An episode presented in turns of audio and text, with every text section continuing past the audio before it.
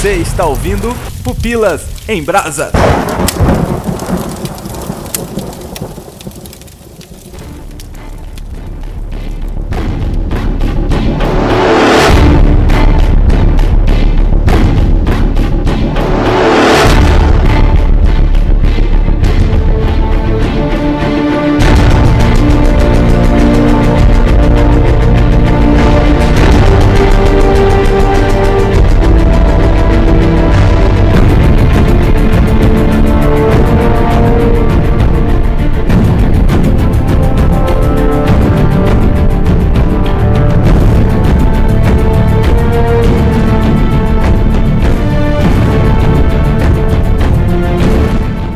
Aqui é o Léo Agrelos e se pra ficar maluco precisa só de um dia ruim, então era pra eu ser russo de tão maluco.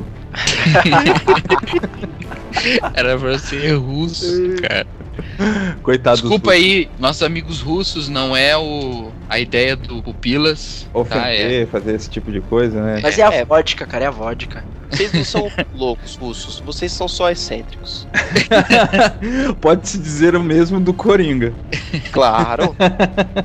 É, o Coringa você nunca disse que ele é, ele é louco, pelo menos não pra ele, na frente dele. Mas ele mesmo diz. Aqui é Adriano Toledo e entrei na feira da fruta pra ver o que a feira da fruta tem. Não, né? Não é sobre isso que a gente vai falar hoje. Cara, eu achei que você não ia ter coragem de fazer isso, cara.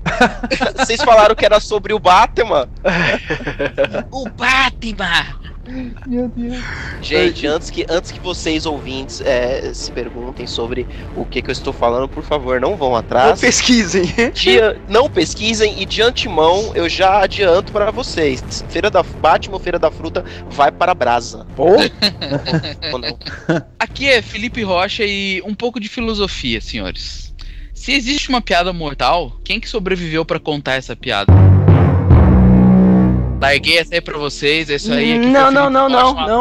Pode ser uma piada Não? que cause a morte em alguém, não necessariamente quem conta. Pois é. É, olha aí. Ih, Ah, matou o filósofo. on your face. Não, depende, cara. Vai. Tem muitas variáveis isso aí. Quer É, dizer que que essa piada mortal, ela, ela mata só uma pessoa?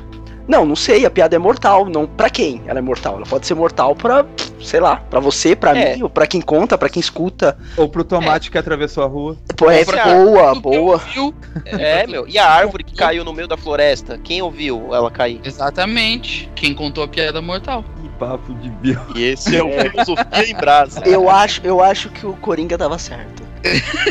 Nossa, esse programa tá tão ruim quanto filosofia com pipoca. Não, esse... Essa piada foi boa. Everybody thinks I'm crazy. Yes, sir, that's me, that's me. That's what I'm cracked up to be. I chop a hole in every tree. Knock on wood. Oh, well, knock on wood. So I'm crazy. So what, what can I do? So are you. Ei, cara, corta essa zoeira! Ah, vamos, tarobo! Aqui é o Nito Xavier. E vocês sabem a diferença de quem cai do primeiro pra quem cai do, do décimo andar? Hum, Nove Não, andares. cara, ai meu Deus, lá vem. O cara que cai do décimo andar, ele faz. Ah! O cara que cai do primeiro faz. Ah!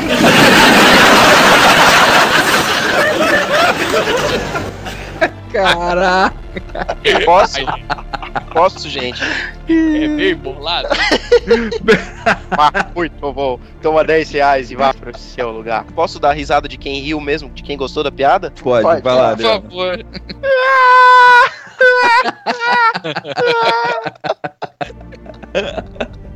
Eu aqui, no meu velho querido banco. Vocês, todo o Brasil.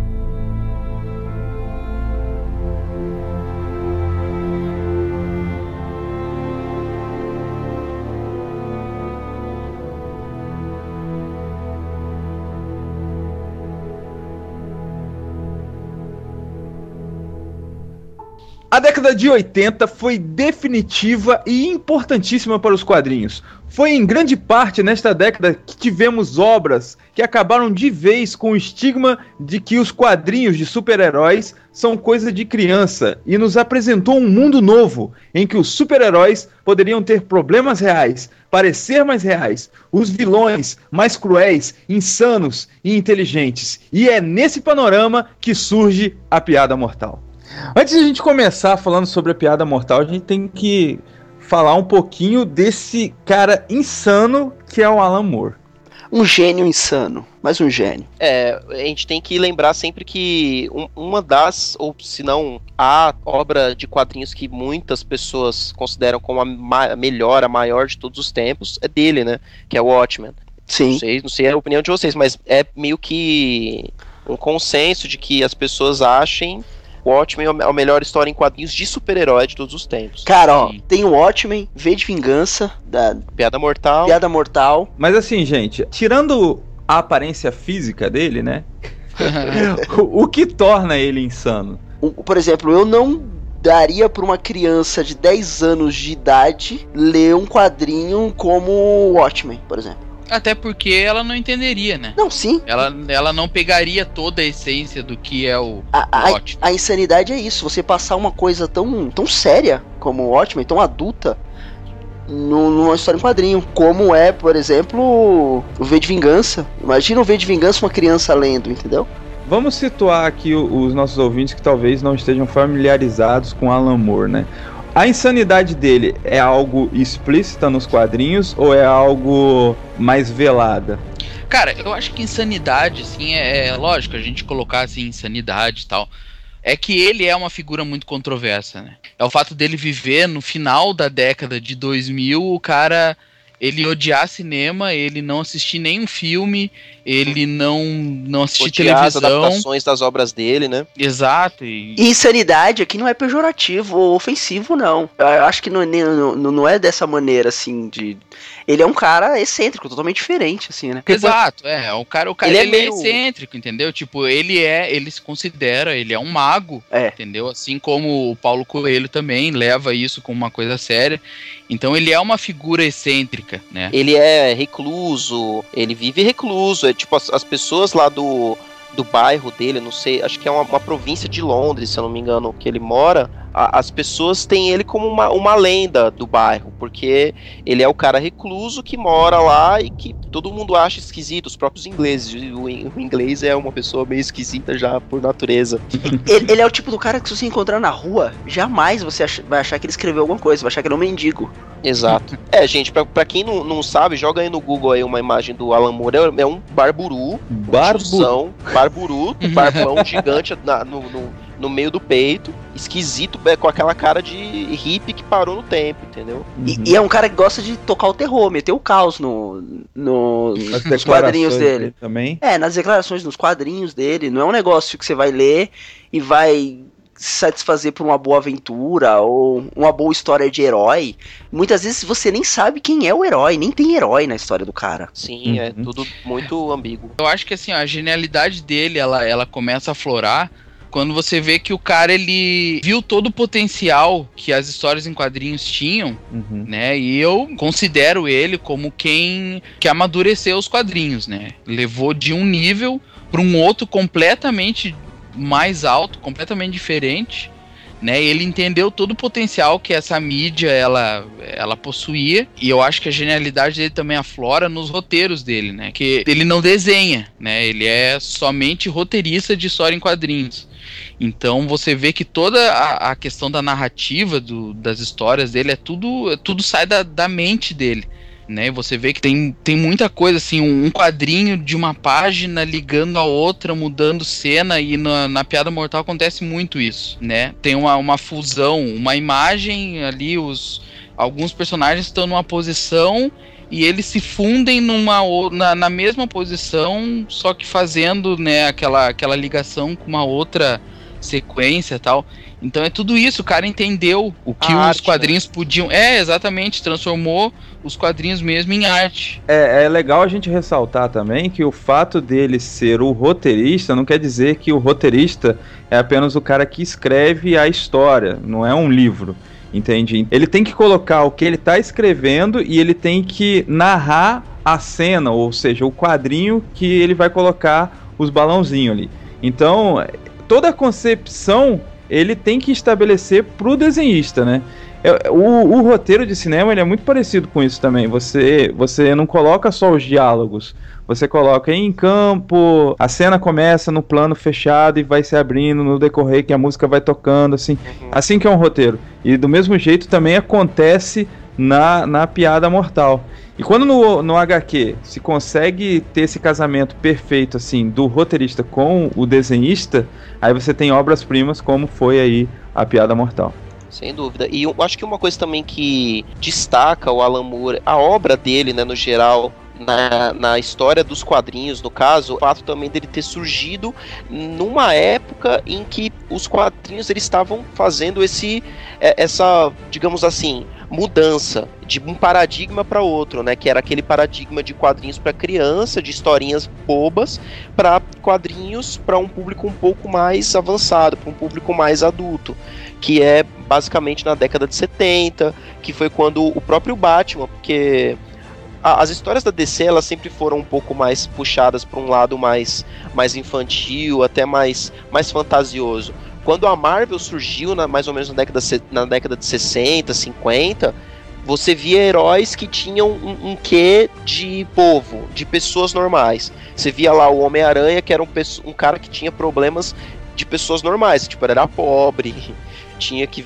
vender o almoço para comprar janta, essas coisas os heróis da Marvel eram mais reais nesse sentido do que os da DC, que eram caras inalcançáveis. E aí na década de 70 veio alguns caras como o Dennis O'Neill, como o próprio Frank Miller, com- como, o próprio Alan Moore, que trouxeram dramas mais reais, dramas mais sombrios, digamos assim, para algumas histórias da DC, começando junta- justamente com o Batman. E o Alan Moore, ele, ele, ele fez, é, ele chegou em 88, depois do Cavaleiro das Trevas, que foi em 86, né, do Frank Miller, e do ano 1, ele pegou toda essa ideia, tudo isso que estava sendo trabalhado com o Batman e jogou numa história com um tema muito adulto, com coisas muito pesadas, que, cara, mais ou menos até 10 anos antes dessa história, ou 20 anos desse- antes dessa história, ninguém nunca pensaria que tivesse um, que um dia iria haver uma história de super-herói tratando de temas como esse. Que dá pra ver que a DC tinha muito disso de, de fantasia. Você começa a prestar atenção nos cenários da DC, são todas cidades fictícias, né? Aham. Por mais que É. fossem baseadas em, em cidades reais, Sim. é, é um mundo, vamos dizer assim, é um mundo fictício. Então a Marvel, ela, ela mudou isso, né? E com o Stan Lee, ela já começou a colocar os heróis em cidades reais, né? Como Nova York, Washington tal. E o que deu pra ver nessa leva que o Adriano falou de quadrinistas e tal, muito pelo Alan Moore, Frank Miller e tal, eles humanizaram esses personagens de vez, né? Independente de deles estarem num- numa cidade real ou fictícia, ele, eles humanizaram, né? Muito mais o Alan Moore. Ele, ele quis entender a psicologia por trás da mente dos personagens, né? A gente vê muito isso no Watchmen, né? Você vê toda toda a fragilidade de, de supostos heróis que não tem não tem poder nenhum, né? O grande tema do, do, do Watchmen é isso. E aqui no, no Piada Mortal isso também, né? É, é analisar como o, a mente né, funciona. Ele tenta entender ali a origem do mal na mente das pessoas, né? Ele- Se o Alan Moore é bom mesmo, cara, eu quero ver ele escrevendo uma história dos Super Gêmeos. Aí vamos ver se ele é gênio mesmo. É capaz de fazer os Super Gêmeos no gueto, uma história super sombria. É. E aí vai ficar bom o negócio ainda, hein? Mas já fizeram uma história do, do Super Gêmeos mais real, aquela do Porte dos Fundos. É. Mas, cara, o Alan Moore chegou a pegar um, um personagem meio que relegado a total segundo plano, revitalizou lá naquela época lá, que ele tava em, em ascendência, que é o monstro do pântano. Hoje em dia você só lembra do monstro do pântano por causa do Alan Moore, Mas, cara. cara, o, o Monstro do Pântano, cara, é um personagem muito mais Alan Moore do que o próprio Batman, cara. É, É, mas aí que tá. O Alan Moore, ele deixou o Monstro do Pântano um personagem dele, entendeu? Sim. Ele tem essa capacidade de criar origens, né? Como foi no Piada Mortal, cara. Mas eu sei a verdade. Não tem volta. Você mudou tudo. Pra sempre. Então por que quer me matar? Eu não quero matar você. O que eu faria sem você? Voltaria a roubar mafiosos? Não, não. Não. Não, eu. Eu preciso de você. Você é um rato que mata por dinheiro. Não fale como um tira. Você não é. Nem se quisesse ser. Pra eles, você é só um louco. Que nem eu. Precisam de você agora. Quando não for útil, vão expulsar você, como a um leproso. A moral deles, a honra, é uma piada ruim. Hum, Se esquecem, é o primeiro sinal de problema. As pessoas são tão boas quanto o mundo permite. Eu vou mostrar quando tudo acabar. Essas tais pessoas civilizadas vão comer umas às outras. Eu não sou um monstro. Eu só estou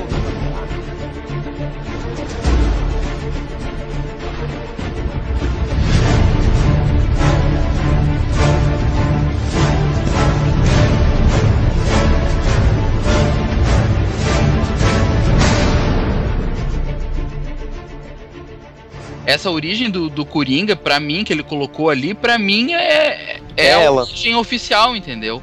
E tanto é que, que, por exemplo, o fato da Bárbara Gordon se tornar paralítica, isso eles continuaram e eles colocaram no, no cânone da história do Batman, né? Que a origem da, da invalidez É, dela foi aquilo ali.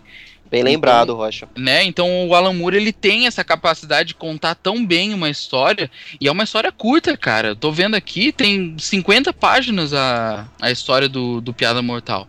E ele colocou tanta coisa ali na, na, na mitologia do Batman que é incrível como ele consegue e muitas vezes sem texto, né? Eu- Isso que é, é o mais maluco assim dele. Então, o que eu ia tá pensando aqui na questão do deixar como dele, o Coringa ele deixou como como alguma coisa, tipo a origem dele, mas se você olhar o Coringa do filme do Cavaleiro das Trevas, eu acho que é um Coringa bem é, piada mortal. Sim, tanto que É. o início ali do Piada Mortal, aquela cena Aham. do, do Batman no interrogatório ali, é, é totalmente a cena do, do Cavaleiro das Trevas, onde o Batman e o Coringa estão numa sala de interrogatório, remete total essa cena ali. Eu preciso de você. Você é um rato que mata por dinheiro. Não fale como um tira. Você não é. Nem se quisesse ser. Pra eles, você é só um louco. Que nem eu. Precisam de você agora. Quando não for útil, vão expulsar você, como a um leproso. A moral deles, a honra, é uma piada ruim.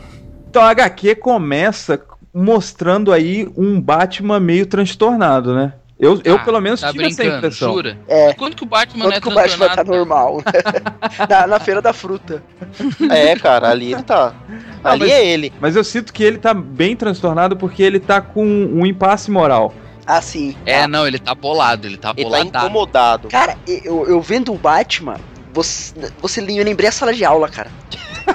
Onde vai parar isso É, daí? é- é exatamente isso. Você tem toda aquela carga de pedagogia e de todas as didáticas e todos os caras que falam nos livros e tá tudo na sua mente. Mas aí você perdeu a noção já com um determinado aluno em sala de aula, entendeu? Hum. O cara xingou sua mãe, sei lá, fez um negócio assim. E aí, e aí você é o Batman no começo da história. Ele já tá assim, ele já tá possesso, ele tá tipo, meu, já foi Ele um quer dar fim na situação. Isso. Cara, ele chega falando que tá pensando muito no, no fim deles dois, que um dos dois vai acabar se matando, cara. É, que alguém vai ter que morrer, porque não, não dá essa situação. Ele tá, trin ele tá trincadaço ali, cara. Ele Pera- tá louco, louco, Ele tá indo ver o Coringa que tá no, no Arca, né? Famoso asilo Arkham. Manicômio, né? De segurança máxima. Sim. é um manicômio, é um manicômio para prender os vilões do Batman, que são todos loucos, né? Isso. Tem uma teoria, né, que os heróis, é, eles têm vilões que equivalem à, à própria psicologia do herói. Então, por exemplo, você tem o Homem-Aranha. O Homem-Aranha, por ser um, um- um herói de, uma, de um animal, baseado num animal, numa aranha, você Aham. tem é, os vilões dele que são o Rino, Escorpião, são vários que são baseados em animais, beleza. Aí você tem, por aí vai, meu, vários outros que são baseados mais ou menos no que um alter ego do que, do que é o herói. O Batman, ele só tem vilões loucos.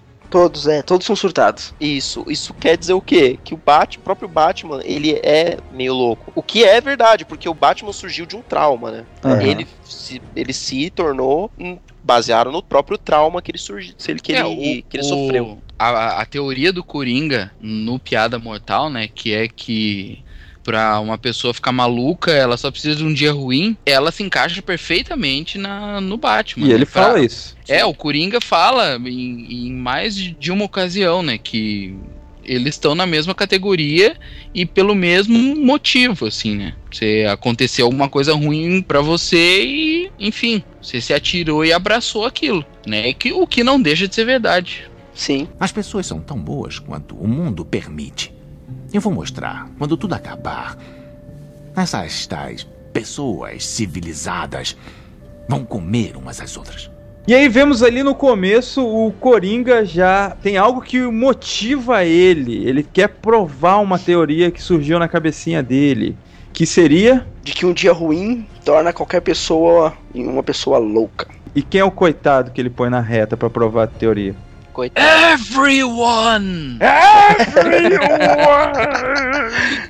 Exato, meus amigos. Ah, que comissário volta, gordo vai pra faca, coitadinho. Que volta que eu dei, hein? Só para os fortes essa. Boa, boa referência, cara. Mas ele não mira direto, na- diretamente, né, no, no, no no- só no Gordon, né? Uhum. Aí é que entra toda a parte da loucura do, do, do Coringa e qual que é o, o plano maluco e doentio, né, dele, né? E que é uma, uma das polêmicas dessa história, né? Como que ele quer deixar o Gordon louco, né? Então, mas o alvo, eu entendo que o alvo é o Gordon, só que ele. Sim, mas através da, da filha, né? exato, também. exato. E, e ele faz até um paralelo da história dele, porque a hora que ele mais surtou foi quando ele não foi afetado diretamente. Foi quando um Isso é problema. genial, cara. Quando um problema é, afetou algo secundário dele, Cara, que na verdade era o pri- a prioridade na vida dele. Na realidade, eu, a forma que eu vejo é que o alvo do Coringa, pra mim, é o Batman, cara. Da mesma forma É. que a Bárbara foi um, um instrumento pra pra ele tentar levar o Gordon à loucura, o Gordon foi um instrumento Batman. provar pro Batman que a, a teoria dele era certa, entendeu? Da mesma forma como no filme, no Batman Cavaleiro das Trevas, ele tá disposto a matar aquelas, aqueles dois barcos de cheio de gente pra provar uma simples teoria pro Batman. E ele Tem. usa o Gordon no filme também, né? Uhum. Através, o- na verdade, ele usa o Duas Caras no O filme. Duas Caras e a. É, né, exato. O, o par É romântico do Batman. Aqui também é, ne- é um momento em que a gente vê boa parte da genialidade do Alan Moore, porque é nessa parte que você começa a ter flashbacks. Sim. Porque você vê, e cara, os flashbacks eles são ligados de, de formas geniais, porque você vê um, um pedaço do que, o- do que o Coringa tá fazendo, e no quadrinho seguinte você vê algo idêntico, semelhante, na verdade, do- de um cara, de uma pessoa lá no passado, muda toda a, co- a coloração do. Do quadrinho, você vê de uma outra forma que você repara na hora que aquilo é no passado, sem precisar avisar. E você vê lá um cara magrinho que você também, na hora, já, já absorve que aquele é o Coringa no passado, o que na época foi um choque, porque até então, gente, nunca tinha se falado da origem do Coringa. O Coringa sempre foi um personagem que sempre existiu, assim, na história do Batman, e nunca se preocupou em contar a história de origem do Coringa. E, e uma das críticas da, da HQ é exatamente isso, né?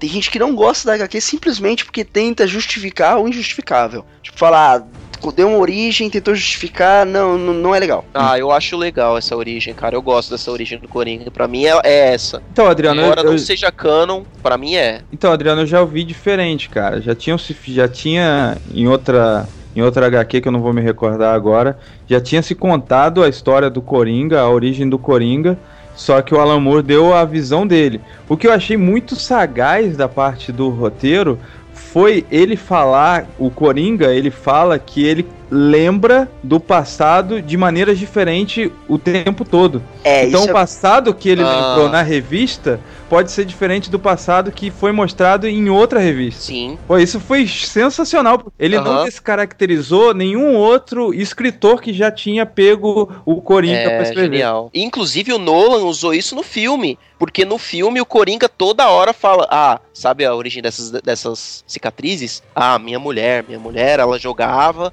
e aí ela ficou assim, e eu fiz também". Aí depois ele fala: "Não, meu pai era um bêbado". Aham. Ele tem, ele tem no filme fica muito claro que ele tem uma loucura lá e cada hora ele conta uma história diferente da da origem das cicatrizes no filme, né? na- o Cavaleiro das Trevas no filme. Assim, na cara que fica que o Nolan usou a piada mortal de referência. É porque todo mundo fala só do Cavaleiro das Trevas, mas tem muita coisa do Piada Mortal e essa é a essência. E não só da piada mortal, a- a- os, os próprios os filmes do Nolan, principalmente o primeiro e o segundo, eles são muito baseados.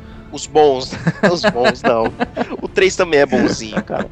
Mas assim, principalmente o, o- Begins e o Dark Knight, eles são muito baseados no Dark Knight Returns, claro, né, no Cavaleiro das Trevas do Frank Miller, no ano 1, muito no ano 1, e no Longo Dia das Bruxas, que é do Jeff Loeb. São três histórias, além da piada mortal também, pra contar a história do Coringa, mas são algumas histórias que o Nolan ali pegou bastante pra para contar os, os, os dois primeiros filmes, que são também recomendadíssimos assim para quem quer ler coisas boas do Batman. Então, no meu caso aconteceu o seguinte, ó, eu, eu li a Piada Mortal antes de assistir o filme, depois eu assisti o filme e agora eu reli de novo pra fazer o cast. Cara, a visão que eu tenho do Cavaleiro das Trevas eh, mudou totalmente. É, né? Sabe, amplia, porque você começa a pegar várias referências da Piada Mortal No com o, o que acontece com o filme, né? E uma complementa a outra. Eu acho que ne- foi muito legal assim esse casamento de multimídia, porque ele não, o Nolan não pegou e inventou uma nova coisa, ignorou. Não, ele pegou a essência e conseguiu transpor no filme. Então isso foi bem bacana também. Ah, parece nervosa. São as cicatrizes? Quer saber como eu consegui?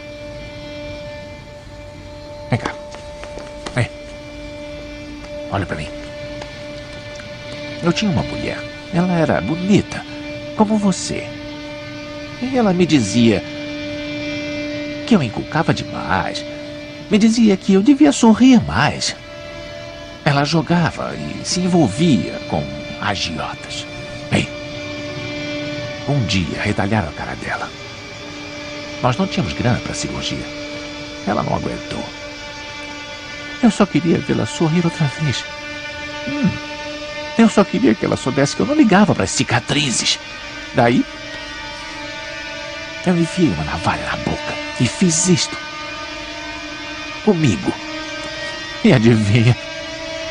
Ela não aguentou me ver. E foi embora. Agora eu vejo o lado irônico. Eu estou sempre O sorrindo. Felipe falou que o foco do Coringa era provar para o Batman que a teoria dele estava certa, atingindo diretamente o comissário Gordon. Mas aí entramos na maior polêmica desse HQ, cara, que é justamente o que ele faz para deixar o Gordon maluco. É, aí é pesado, hein? É pesado ele faz? E, e a DC ela proibiu algumas cenas porque achou que tava pesadíssimo. Então ela Deu não uma chegou- censurada mesmo, sim. Deu. E eu acho que é- foi até acertado, cara. Porque você fica naquela coisa, o que, que aconteceu, né?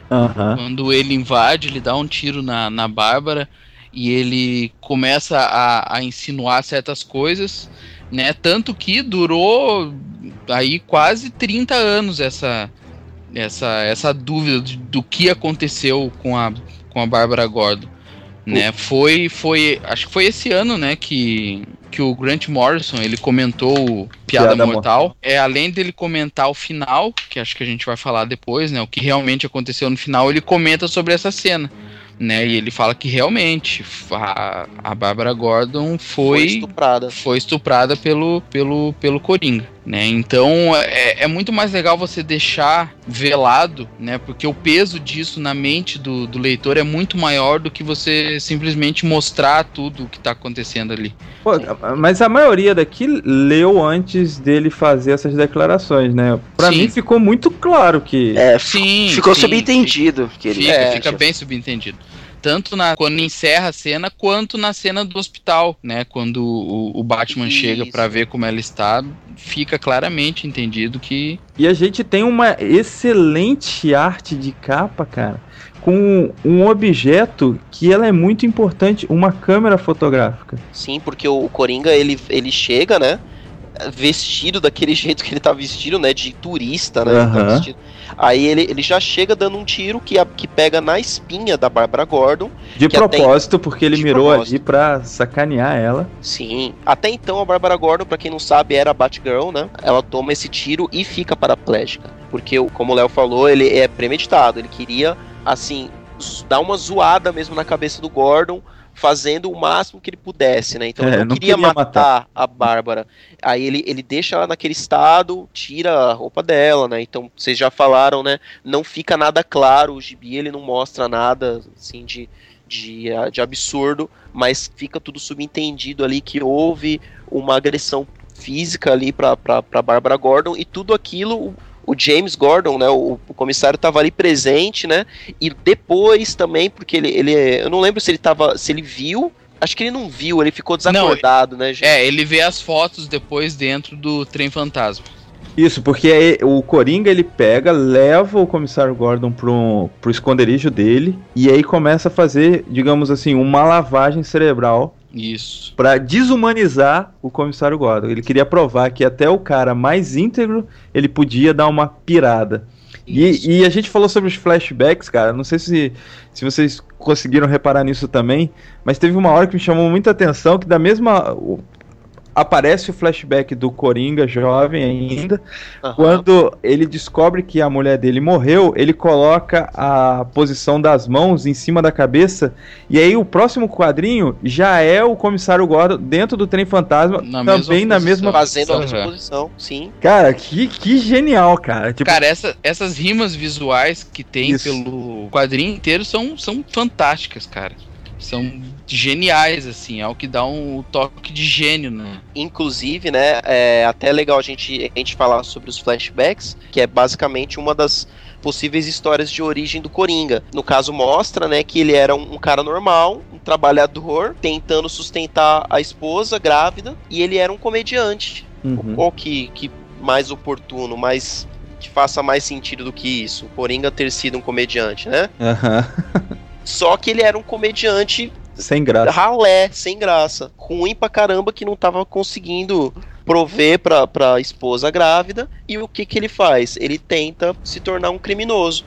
Na verdade, o, o, o bando criminoso dele tenta fazer com que ele, vi, que ele se faça passar por um criminoso que era famoso naquela época, era o Capuz Vermelho.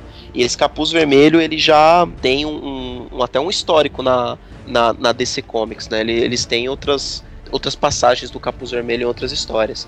Só que aí, no decorrer do flashback, você vai vendo que não dá muito certo as coisas, né?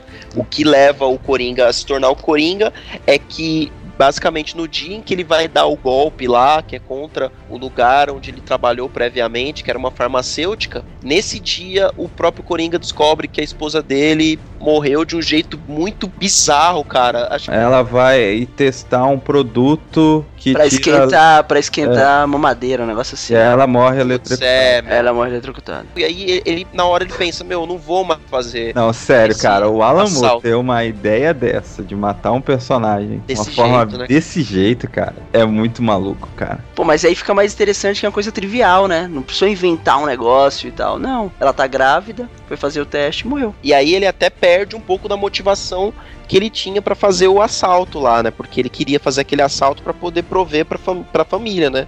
Que seria a, a esposa e a e o bebê que iria nascer. Só que aí mesmo assim eles obrigam ele a fazer e dá tudo errado. O Batman aparece e Uhum. ele a- acaba caindo no poço lá de produto químico, que nem na, no clássico filme Batman de 89 lá do, do Tim Burton, o Jack Nicholson caindo Aham. também, mas bem parecido, cai e ali que surge. Mas se o Batman não tivesse aparecido, seria muito melhor, cara, porque parece que o tempo todo é uma vingança do Coringa em relação ao Batman, entendeu?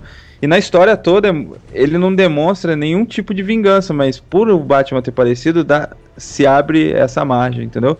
Mas se ele não tivesse aparecido, o, o Coringa ia ser maluco que nem ele é mesmo. Do mesmo jeito. Do mesmo Sem jeito. dúvida. É. Quer saber como consegui as cicatrizes? Meu pai era um bêbado e um drogado. Uma noite, ele chegou mais doido do que o normal. Mamãe pegou a faca da cozinha para se defender. Ele não gostou nada, nem um pouco. E então, comigo assistindo, ele meteu a faca nela, rindo o tempo inteiro. Se virou para mim e, disse: Por que está tão sério? Chegou perto de mim com a faca. Por que está tão sério? Enfiou a lâmina na minha boca. Vamos botar um sorriso nessa cara.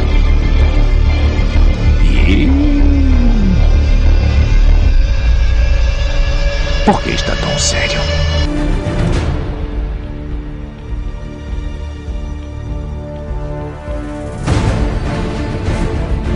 E aí vamos encaminhando para o final do HQ, que é justamente o embate moral que o Batman tem com o Coringa. Porque, cara, na boa, realmente tem vários quadrinhos ali muito bacana da luta entre ele e o Batman, muito bem desenhados, cara. Mas ali o que menos importa é isso daí. Sem dúvida. São os desenhos. Você tá fissurado no que tá acontecendo nos balãozinhos, cara. Você quer saber a conversa. Vira uma luta, mas é uma luta intelectual, digamos assim. Uhum. É uma briga mais na ideologia mesmo do que na, na força, né? Sim.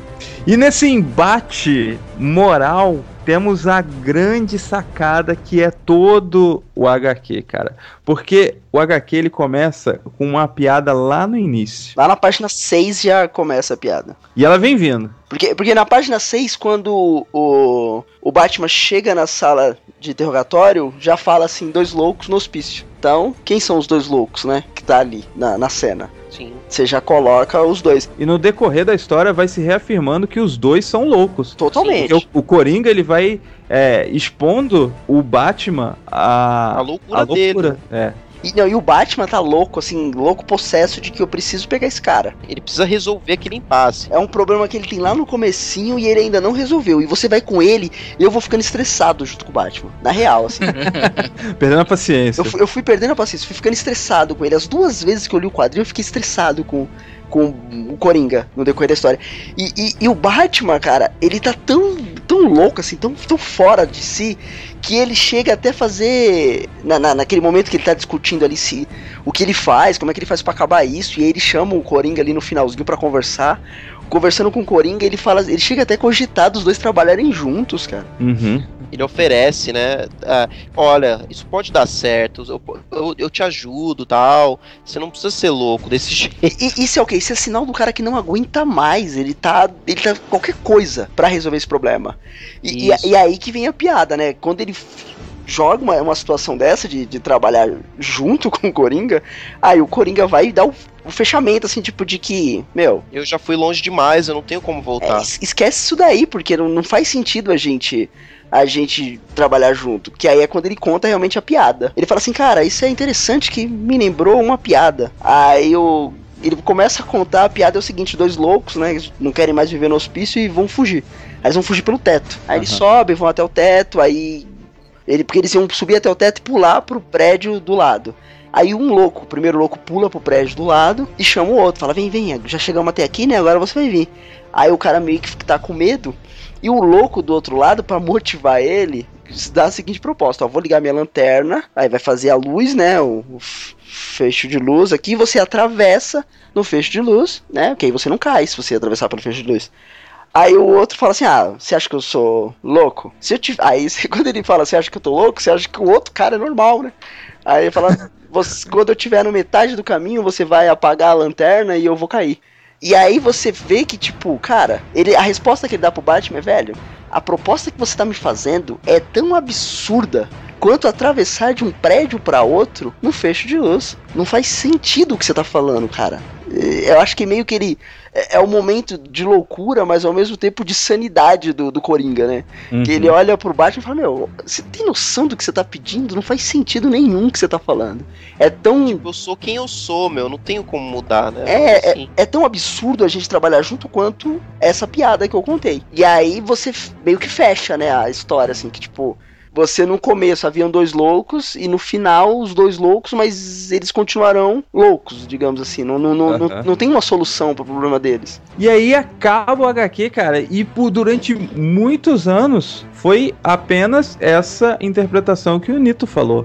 Eis. Que eles começam a rir, né? É. Inclusive o Batman, eles começam a rir. Eu me surpreendi com o Batman rindo no final. A primeira vez que eu li, eu falei, ah, não acredito. O Batman riu. E eis, cara, que nesse ano aparece o desenhista falando, dando uma outra interpretação desse final. Sim, o autor Grant Morrison, também consagradíssimo no meio. E ele ele jogou uma luz diferente, né, sobre esse final, né? De, ó, vou até pegar aqui o, o quadrinho e vou abrir aqui na, na página só pra gente ter uma, uma noção aqui, que ele é, é bem... Ninguém tinha pensado nisso, que é uma- um quadrinho em que eles estão rindo, né? Aham. E, e tem aqui bem um quadrinho em que tá só uma silhueta, as luzes chegando, né? Que é o. A polícia já tá chegando, né? Porque aqui acon- já aconteceu tudo. É, o Batman já confrontou o Coringa, teve todo esse diálogo que o Nito é, falou, da piada e tudo mais. E tem essa silhueta do Batman tocando o, o Coringa. E aí começa a parar as letras de risada, começa a lentamente diminuir até ficar só uns, uns e, e É depois porque fica você- só a chuva e termina só num quadro com, com apenas a chuva caindo. E nunca ninguém tinha parado pra pensar, mas o Grant Morrison ele teorizou que aqui, teorizou não, na visão dele, ele acha que aqui o Batman tá matando o Coringa. Uhum. Porque, teoricamente, a partir do momento em que o Coringa ele recusa a solução do Batman, que seria de, sei lá, trabalhar junto com ele, e, e de- e ainda mais depois de tudo isso aí que o Nito falou, que seria absurdo aquela saída, o Batman ele só vê uma, uma saída que é acabar com o Coringa, porque aquilo nunca teria fim, seria um, um ciclo vicioso em que um iria ficar atrás do outro pra sempre e nunca teria fim. Beleza, mas vocês querem a minha interpretação da primeira vez que eu li? não. É, você tá com o quadrinho aí, Adriano. Olha o primeiro, o primeiro quadrinho. O que, que é o primeiro? Primeiro quadrinho de todos. É o mesmo quadrinho que encerra. É o mesmo quadrinho que encerra. É Exato. verdade. A minha interpretação Sim. quando eu cheguei aqui no final é, velho, a polícia chegou e continua a mesma coisa. Foi, foi de um ponto a outro, né? Mas É, a continuou o ciclo. Agora eu vou dar a interpretação do que eu vi por aí, tá? Que é nos últimos quadrinhos, primeiro que tem ali duas risadas acontecendo, uma em cima e uma embaixo. Depois Isso. um para de rir e o outro continua dando uma risada, parece meio sufocada até. Sim. que ela vai diminuindo. Depois, os outros dois quadrinhos, ele tem um facho de luz em cima da poça d'água. E depois o facho de luz ele se apaga e só fica a poça d'água. Esse Isso. facho de luz, é, de uma maneira poética, representava o facho de luz da lanterna que o louco acendeu pro outro louco a passar. Quando ele viu que o outro louco não ia passar, ele foi e desligou.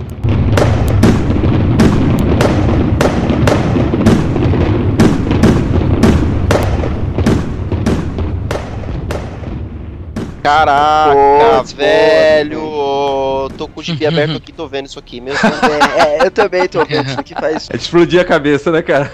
Caraca, animal. Sim. Animal, né? Animal, velho, animal. Inclusive, no, no penúltimo, você, te- você vê que a, o facho de luz ele tá entrecortado. Como se Sim. tivesse mesmo um buraco entre o, na ponte que faria o facho de luz. Eu vou mostrar. Quando tudo acabar, essas tais pessoas civilizadas vão comer umas às outras. A, a gente frisa bem aqui o final, tem toda essa pegada, tem várias interpretações aí. Inclusive essa do, do, do, do fecho de luz aí, que foi muito boa agora, que eu não tinha visto. Mas aqui a gente fica em cima do, do Coringa e do Batman, né? Aham. Mas existe uma outra reflexão, que é a reflexão do Gordon. O que acontece com o Gordon? A gente não falou o que acontece com o Gordon. Isso, é verdade, a gente não falou. É, porque com o Batman e com o Coringa aqui no final, ele fica ambíguo. Você pode interpretar de qualquer jeito. Eu interpretei de um jeito, você interpretou de outro e tudo mais. Mas o Gordon, eles dão o final do Gordon. E aí, o- analisando o Gordon, o Coringa tava certo ou ele tava errado? Então, existe uma frase que o Coringa fica usando que ele diz assim que qualquer um, depois de um dia ruim, ele pode se quebrar. E aí o Gordon, o Gordon ele não se quebra, cara. Porque assim, quando ele é resgatado pelo Batman, o Batman fala assim: "Eu vou ficar com você até a polícia chegar". E ele falou assim: "Não, não vai. Você vai atrás do do Coringa e você vai julgar ele pela lei". Você não vai fazer Isso. nada mais do que isso. Vai fazer apenas pela lei, para que a gente consiga provar que ele tá errado. Apresentar a antitese do pro Isso. Coringa, né? Isso. Então, o- de acordo com a visão do quadrinho, o Gordon é uma prova de que o Coringa tava errado. Sim. Não, é exatamente isso. O, o Gordon, ele foi submetido, cara, a uma experiência que é terrível, traumaticíssima pra uma pessoa. E mesmo assim ele, ele não, não enlouqueceu.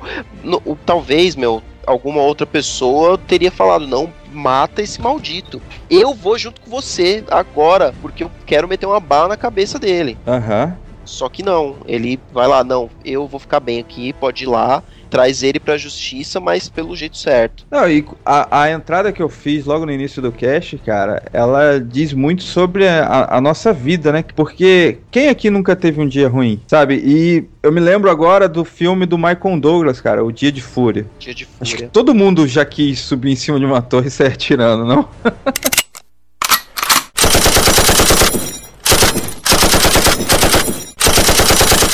acho que não, Léo. Não? Não, não. Não. Acho que não. é que você é mais Coringa do que Gordon, velho. Não, cara. Não pode. Não, mas eu acho que assim, faz sentido ali no filme e faz sentido que a gente queira ter esse, esse momento de, digamos assim, descarrego, né, cara? Do que. Sua vida está sem luz, sente que está entregue às trevas. A oportunidade de mudar essa situação é agora, na sessão do descarrego. Pô, eu passei por um dia horrível e eu preciso externar isso. Descarregar. Pôr isso pra fora, né, cara?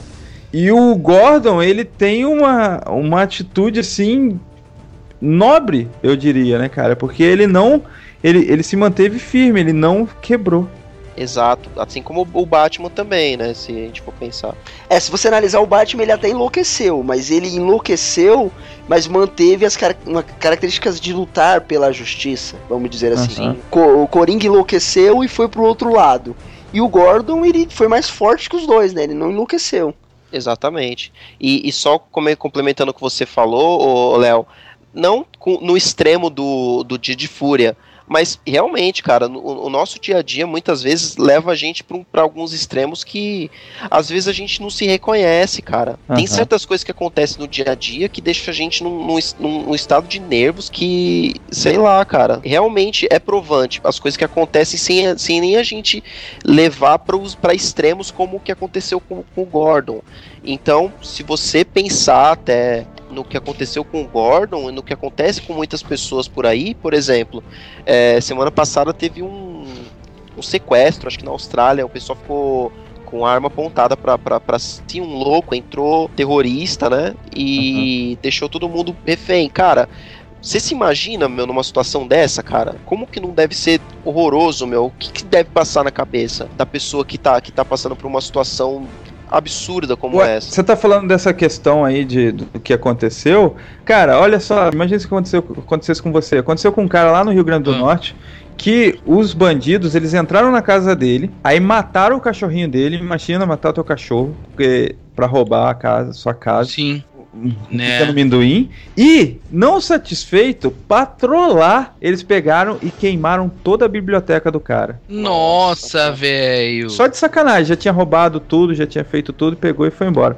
Como que você não se sentiria, né? Cara, é aquela coisa de você trabalha tanto, né, Pra você ter alguns poucos bens, alguns poucos pertences e você trabalha tanto a proteger tua família, proteger, né, no caso aí um animal, o seu animal tal, que vem gente simplesmente acaba com isso, né? De maldade, Você acha- né? Só de. Você acha no direito de acabar com isso, leva você a, a extremos, né? Você a pensar em, em tomar providências que não, que não cabem a você tomar ou decidir, né? Uhum. Te leva a situações limites, assim, que não sei, eu acho que dá pra gente fazer comparar com Jó na Bíblia, né? Sim. Muito muito é dito de Jó, a paciência de Jó. Mas É. quem foi Jó?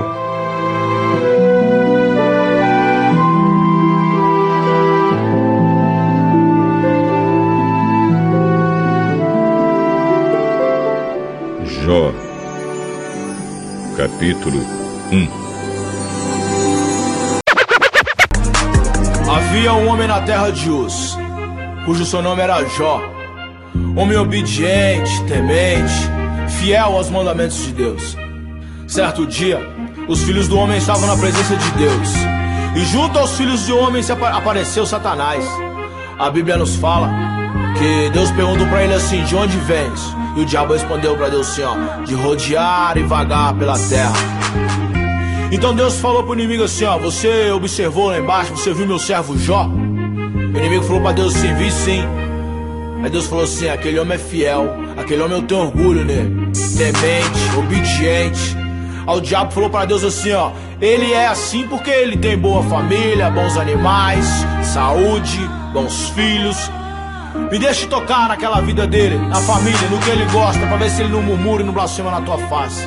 Deus falou pro diabo assim, então vai. Só não te dou permissão de mexer na vida daquele homem. Irmão, o diabo veio pra terra com a autoridade que foi dada por Deus pra tocar naquela vida, pra mexer naquela vida. O diabo então, irmão, usou os vizinhos de Jó pra roubar todos os animais que Jó tinha. Depois veio um vento do deserto, derrubou a casa, e dentro dessa casa, dez filhos de Jó almoçavam. Sete homens, três mulheres. Morreu todos os dez. Porque Jó, sabe o que ele fez? Ele rasgou sua veste, ele raspou a sua cabeça e se prostrou no chão a adorar e a louvar a Deus. Mas o inimigo não ficou contente, não. O inimigo foi e colocou em Jó uma doença, uma lepra. E Jó tava no chão, leproso, doente, quase morrendo. Os anciões da época falaram pra Jó que Jó tava em pecado. Jó falou pra ele assim: não tô, não tô. Se tá acontecendo isso é porque Deus tá permitindo. A mulher de Jó falou pra Jó assim: Jó, você tá doente, perdemos nossos filhos, perdemos nossos animais, perdemos nossos servos. Amaldiçoa esse seu Deus aí, ó, e morre. Ele falou pra mulher assim: mulher. Se eu nasci pelado do ventre da minha mãe, pelado também eu posso morrer. Se Deus me deu tudo o que eu tinha, Deus tem autoridade de tocar, de tirar, fazer o que Ele quiser. E Ele não vai deixar de ser Deus por isso, não. Louvado glorificado seja o meu Deus. Prostrado, adorando a Deus.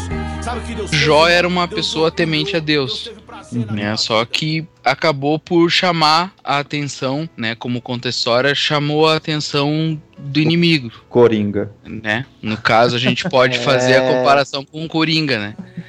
Que Satanás diz pra Deus que que ele andou pela terra, Uhum. né? Deus parece que pra mostrar pra Satanás que o poder dele não era tão grande assim na terra, né? Falou: "Você viu meu meu servo Jó, né? Como ele como ele me adora, como ele é temente a mim."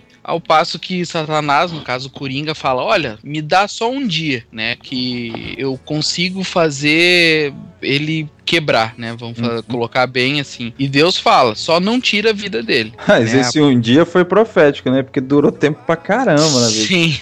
É, a gente não consegue ver, né, quanto tempo dura isso e tal, mas a partir disso, Satanás começa a tirar tudo de, de Jó, né, desde as suas posses, como seus filhos, sua casa e, por fim, por fim, a saúde, só não tira a vida dele, Uhum. né, só que apesar de tudo isso, a gente consegue ver, né, que, que Jó se manteve firme. E a gente vê aí os, os arquétipos, né? Dá pra gente ver claramente o Gordon e o Capirotes aí sendo o, o Coringa, né?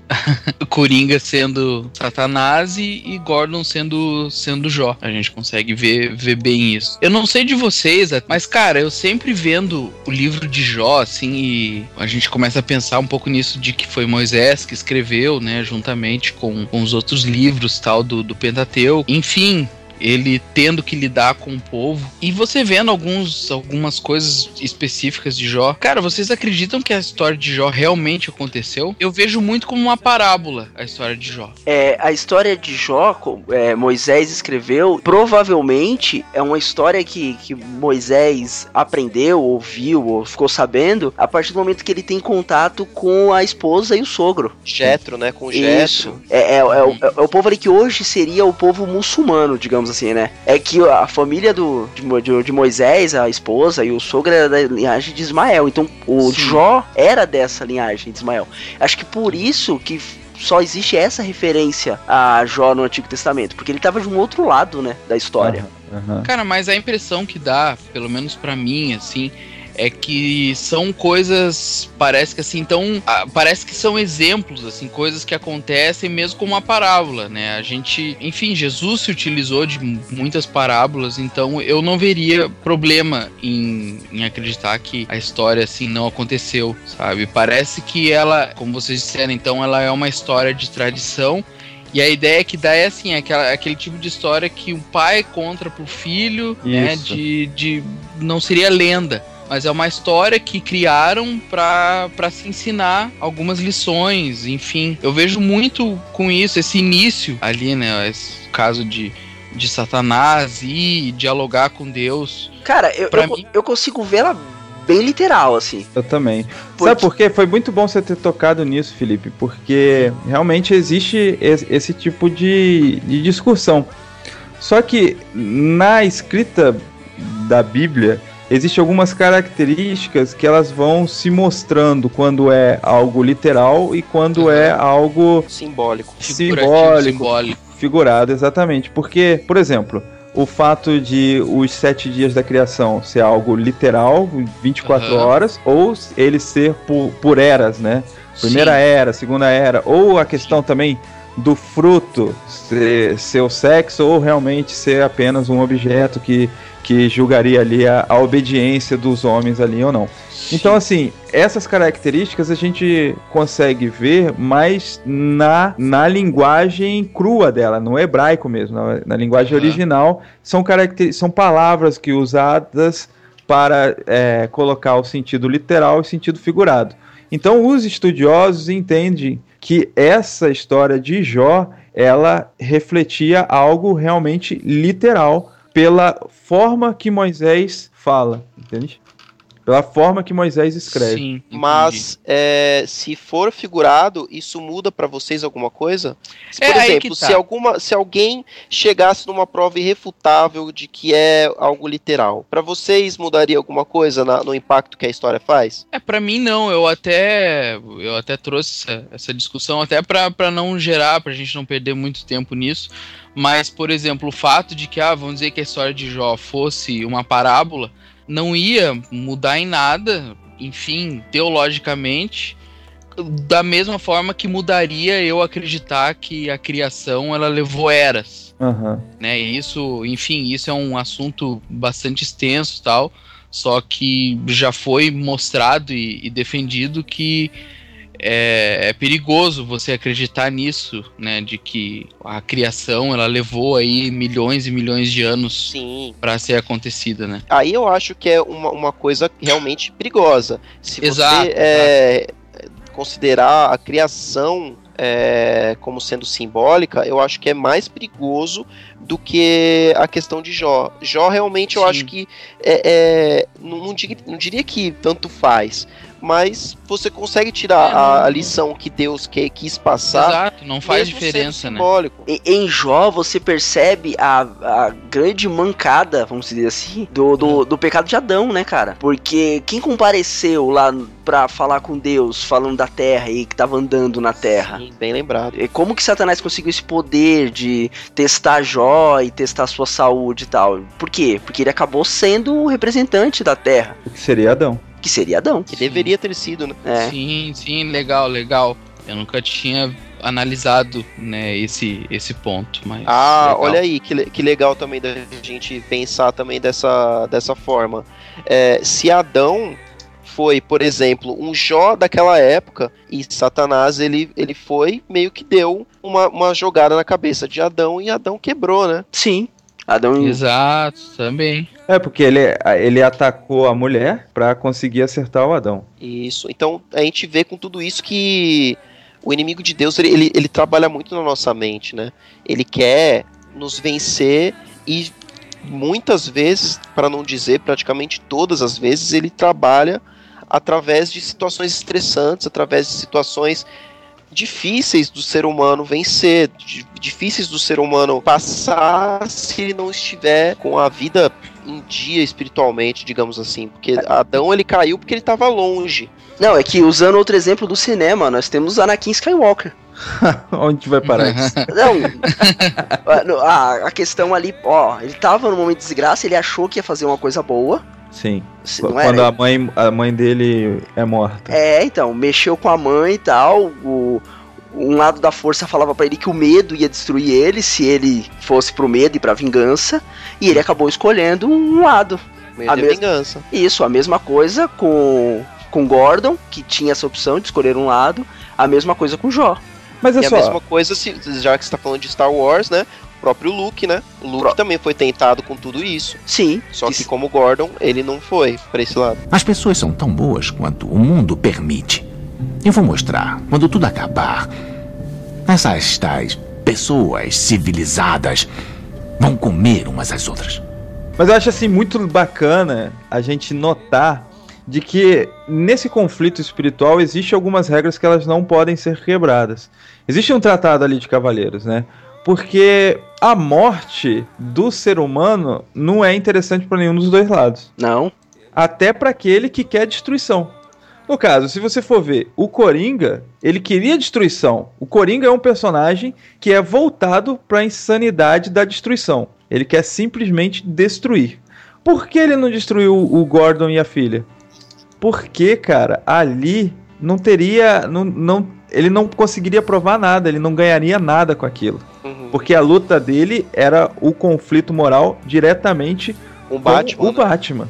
A- ele matar um, dois, quinze, não faz diferença. Até porque ele vive matando um monte de gente, né, nas histórias. Ele é um assassino, digamos assim. Exato, então, assim, lógico que o Batman fica triste, lógico que acontece o Batman se sentir culpado, mas se ele consegue provar a sua teoria moral, ele destrói o Batman. Então, ali, quando a gente vê a situação com Jó, existiam algumas regras que o diabo ele não poderia cruzar, que seria justamente ele não tocar em Jó. E eu acho interessante esse desafio que Deus propõe para para Lúcifer, sabe? Porque assim, na teoria, se a gente for analisar bem friamente mesmo, seria foi uma aposta de risco ali de Deus. Sabe? Ele colocou todas as fichas ali em Jó, porque se, assim, Não sendo Deus, eu teria dúvidas. É isso que você quer dizer. exatamente. Sim. Porque assim, ah, olha, mata logo ele antes que ele comece a falar mal de mim, entendeu? Tem, tem um livro do, do C.S. Lewis chamado Cartas do Diabo a seu aprendiz.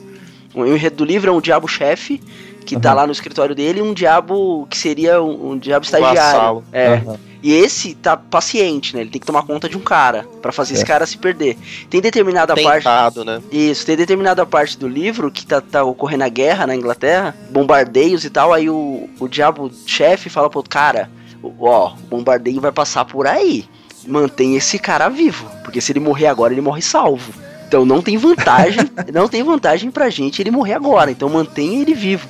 E é meio isso, assim, com o cara morto não ia provar nada. Com o Jó morto, ele ia provar o quê pra, pra, pra Deus, né? Se Jó tivesse morrido, sem negar a Deus. Não, e tanto é que, cara, a tortura ali que o Coringa faz com o Gordon é uma tortura psicológica, porque ele pouco toca no Gordon. Você não vê o Gordon sangrando, você não vê o Gordon pingando. É, é muito psicológico. cabeça ali. E ali que aconteceu com o Jó também, era muito uma questão de cabeça, porque se o próprio diabo tirasse, eliminasse Jó logo de cara, ele perderia a proposta ali, a, a aposta ali com Deus, vamos se dizer assim, né?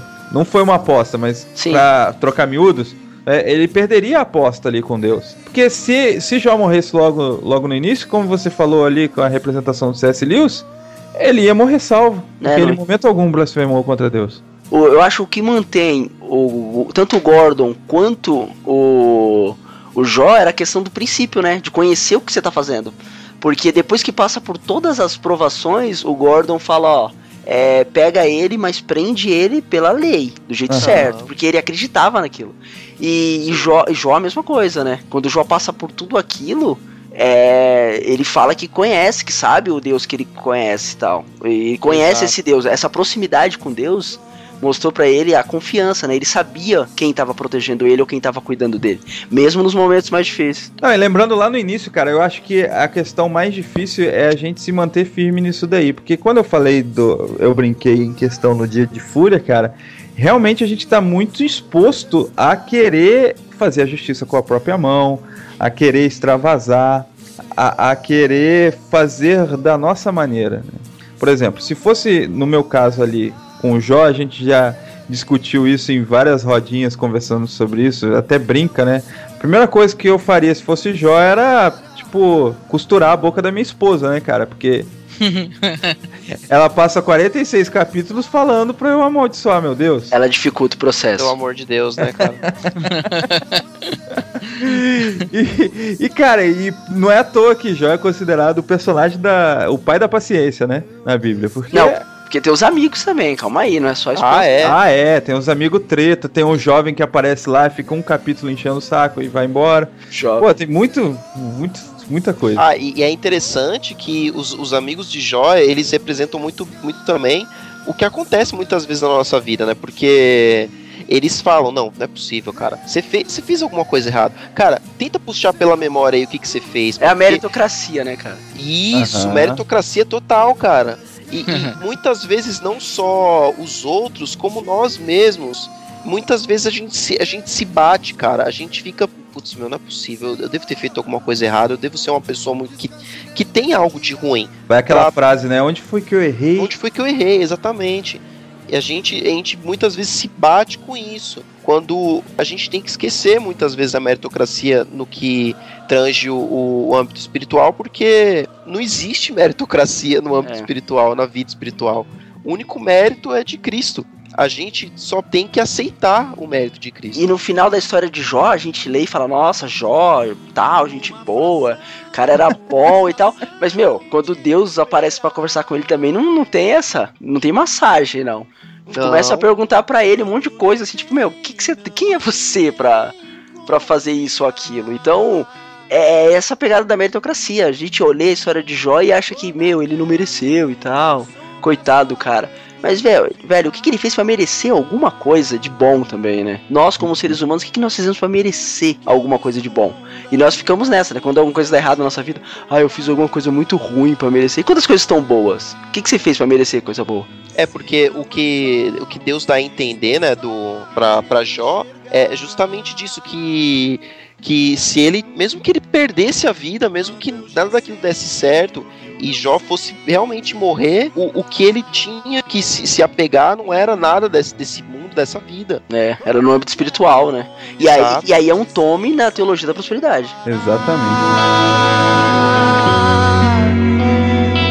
Seja um inocente pra não decidir pecar.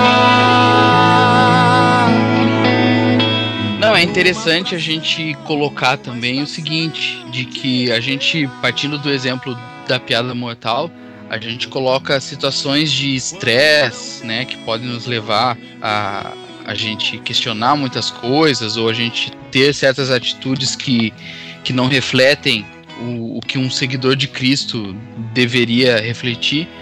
Mas eu acho que, que isso pode se estender a muito mais. Eu acho que pode ser que não um dia de estresse possa nos fazer muitas vezes vacilar, né? Eu acho que muitas vezes algum ato nosso, alguma coisa que a gente alimenta todos os dias, sabe? A gente algum pecado que a gente insiste em, não abandonar. Eu acho que é o tipo de coisa que pode nos fazer cair, né? Por isso que eu acredito que é importante a gente a cada momento a gente ter em mente exatamente isso que vocês estavam falando, de que nada do que a gente possa tentar, a gente se esforçar, a gente vai conseguir ter uma vida mais próxima de Deus, né?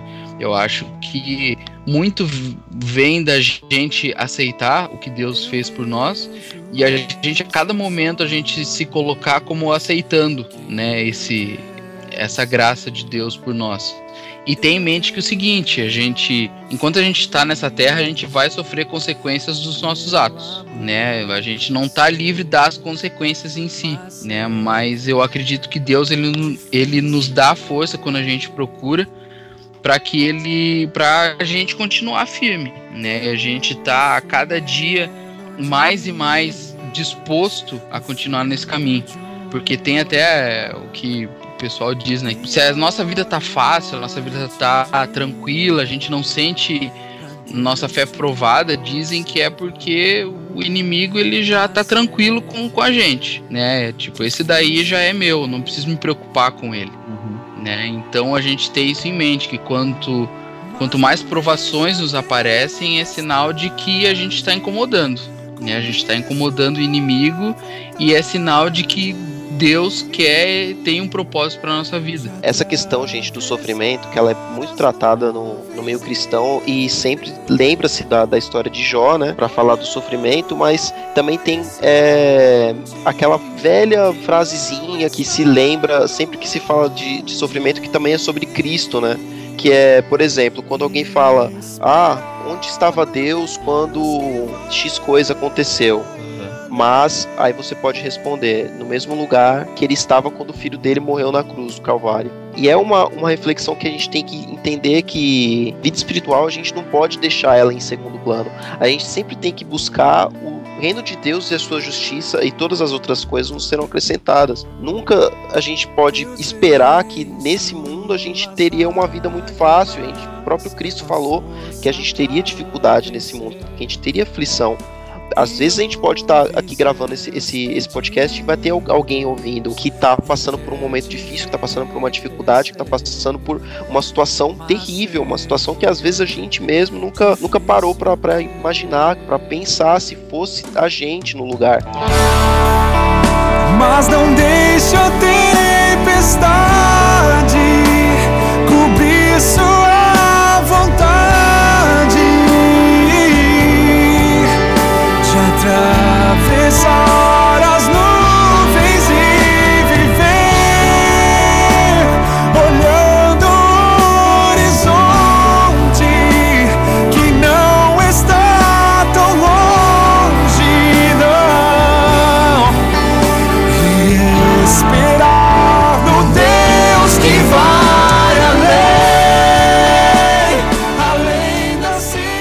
Mas a gente tem que, entender e tem que passar para todo mundo, inclusive para nós mesmos, para quando a gente está passando por uma situação dessa que, diferentemente do comissário Gordon, por exemplo, que que ele estava baseado nos conceitos dele, baseado nas convicções dele, mas a gente sabe que ele tinha algo muito maior por trás, que fazia ele seguir firme, que fez ele seguir firme, que foi a convicção dele de que ele sabia que o redentor dele vivia e que por fim ele se levantaria sobre a terra. E ele fala de uma forma muito forte que depois de consumir da pele dele naquela doença terrível que ele estava sofrendo, na carne dele viva, ele ainda veria a Deus. Pô, ele é forte demais, né, cara? por ele mesmo, os olhos dele o veriam, não outros o contemplariam.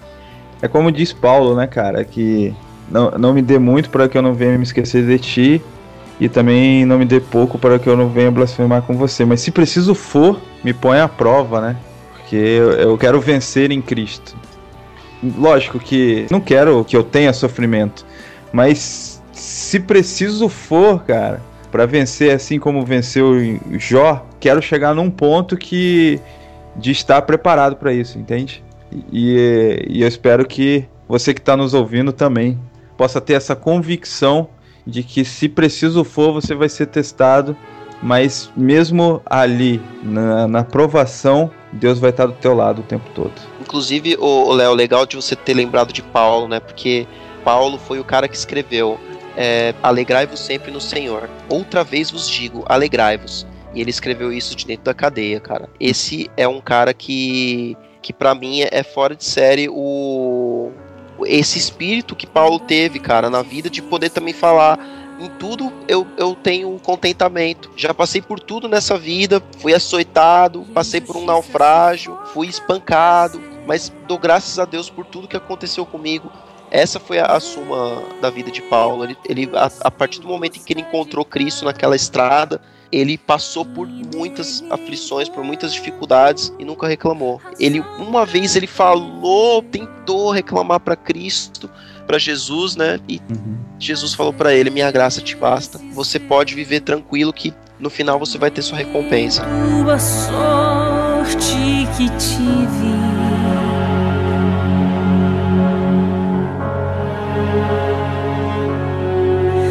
Pois vivo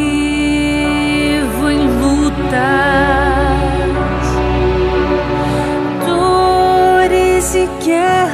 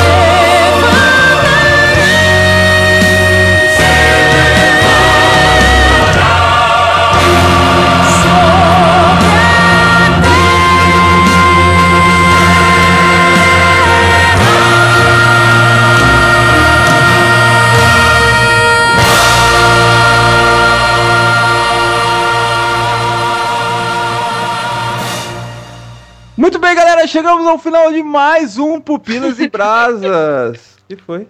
Eu acho demais essa parte. Essa animação, né? Gol! O cara, o, o cara se assusta não muito bem, galera, e só vai entender o que ele falou quando ele fala brasa.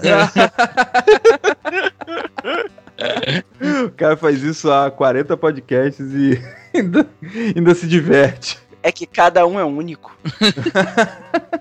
Agora é um momento que Felipe, Adriano e Nitinho Hum, Ai, que lindo. terão a oportunidade de julgar a obra não da forma artística, mas sim da forma do conceito moral que ela passa ou tenta passar. Pra você, Felipe, o que você faz com a piada mortal? Vai pra sua estante ou não? pois é, o problema é que eu já tenho ela na estante. Oh, não. Ai, ai, ai. Não, mas. Pois é, né? Se tratando de coringa é complicado, né? Quando você coloca a palavra moral e coringa e Alan, e Alan Moore na mesma frase, é complicado, né, cara? Enfim, tirando né, a, a relevância cultural dela e como obra de, de quadrinhos, enfim, tirando esse ponto, né, que ela ganha nota 10 com louvor. Enfim, é, é, é, é uma obra complicada, né? Ela tem seus. Ela é forte o teor dela, tem cenas de violência, enfim, praticamente explícitas. Então, nesse ponto, acaba indo pra, pra brasa. Mas assim, ó, vamos falar bem baixinho, tá? Quem não leu, lê que é bom, tá? Mas, é, assim, ó, assim, ó, antes de jogar pra brasa, dá uma folgada. o cara, velho. Ah, daí Vai ali depois. na- na livraria. É, dá uma olhadinha, mas depois pode jogar na brasa. Adriano Toledo, pra você, você faz a mesma coisa com o Felipe? Como é que é?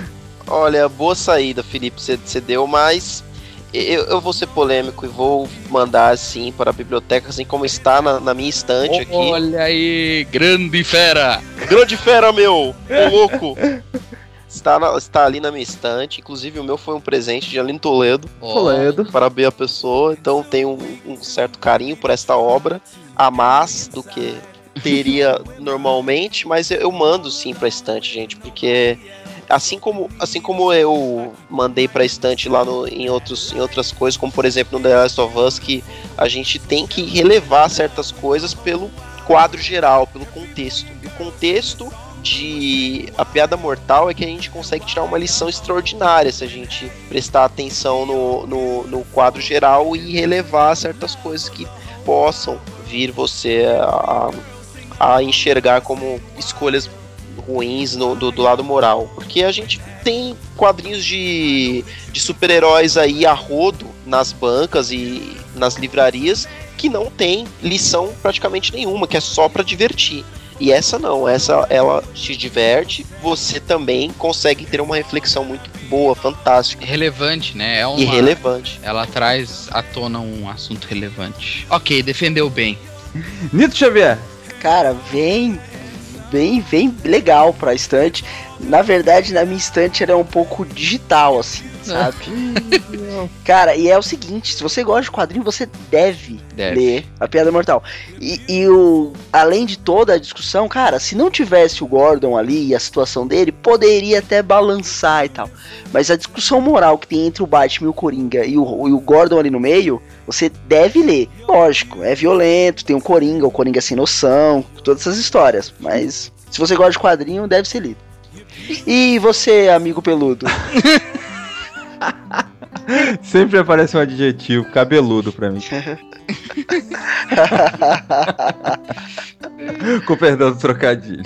Cara, olha só. É muito importante a gente lembrar aos ouvintes que nos acompanham, ou a galera que tá chegando agora, cara, o porquê a gente tem esse momento do vai pra Brasa, vai pra videoteca, e também porque assim, existe assim uma discussão, poxa, se vocês colocam, se vocês não colocam na biblioteca do ponto de vista moral, então por que vocês estão discutindo? Mas é justamente sobre isso que é o Pupilas em Brasas. A gente não se omite de uma boa discussão. E o e a piada mortal, ela traz uma boa discussão. E apesar de eu concordar com o Felipe, para mim também ela não vem para a biblioteca, mas o Pupilas ele tem essa missão de levar a discussão, seja ela para o público que for e aonde for. E é por isso que a gente faz isso. Então, pra mim, a Piada Mortal, ela é uma obra artisticamente falando muito boa, mas é uma obra que eu não recomendaria é, para uma grande parte dos meus amigos, porque pode chocar, pode causar desconforto e realmente, em alguns momentos, mesmo que você esteja acostumado com quadrinhos mais violentos, é- ela é impressionante de uma forma pejorativa em alguns momentos. Perturbadora. Exatamente, Adriano, obrigado. E por isso, pra mim, ela não vai pra minha biblioteca. Olha, então hoje estamos divididos. É uma casa dividida por pelas em brasas hoje. Um- Uns são malucos pra um lado, outros são malucos pro outro. Exato. Que lado que você tá, querido ouvinte? Pra você. Vai pra que lado? Joga na biblioteca ou joga na brasa? Comenta aí. Ah, é que finalzinho mimoso. É, né? Comenta aí! Não vê tempo, não vê condição. Pra toda dor existe tempo a ser contado. E em Deus existe vida eterna. Essas palavras, seu exemplo, seu sorriso são pra mim motivação. E pra que seja de outros corações aflitos, faço dela uma canção.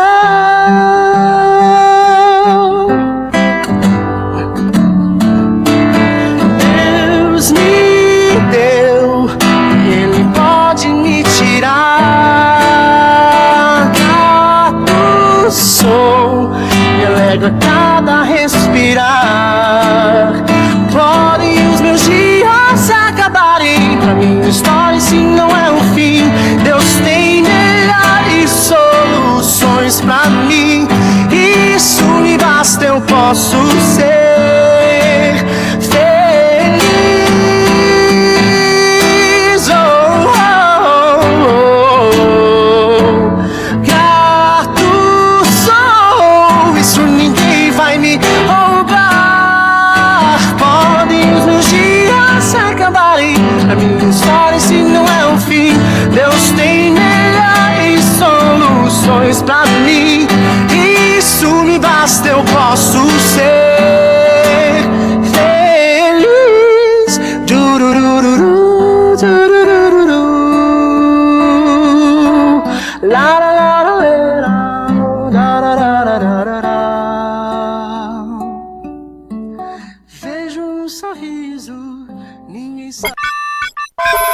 Felipe Rocha.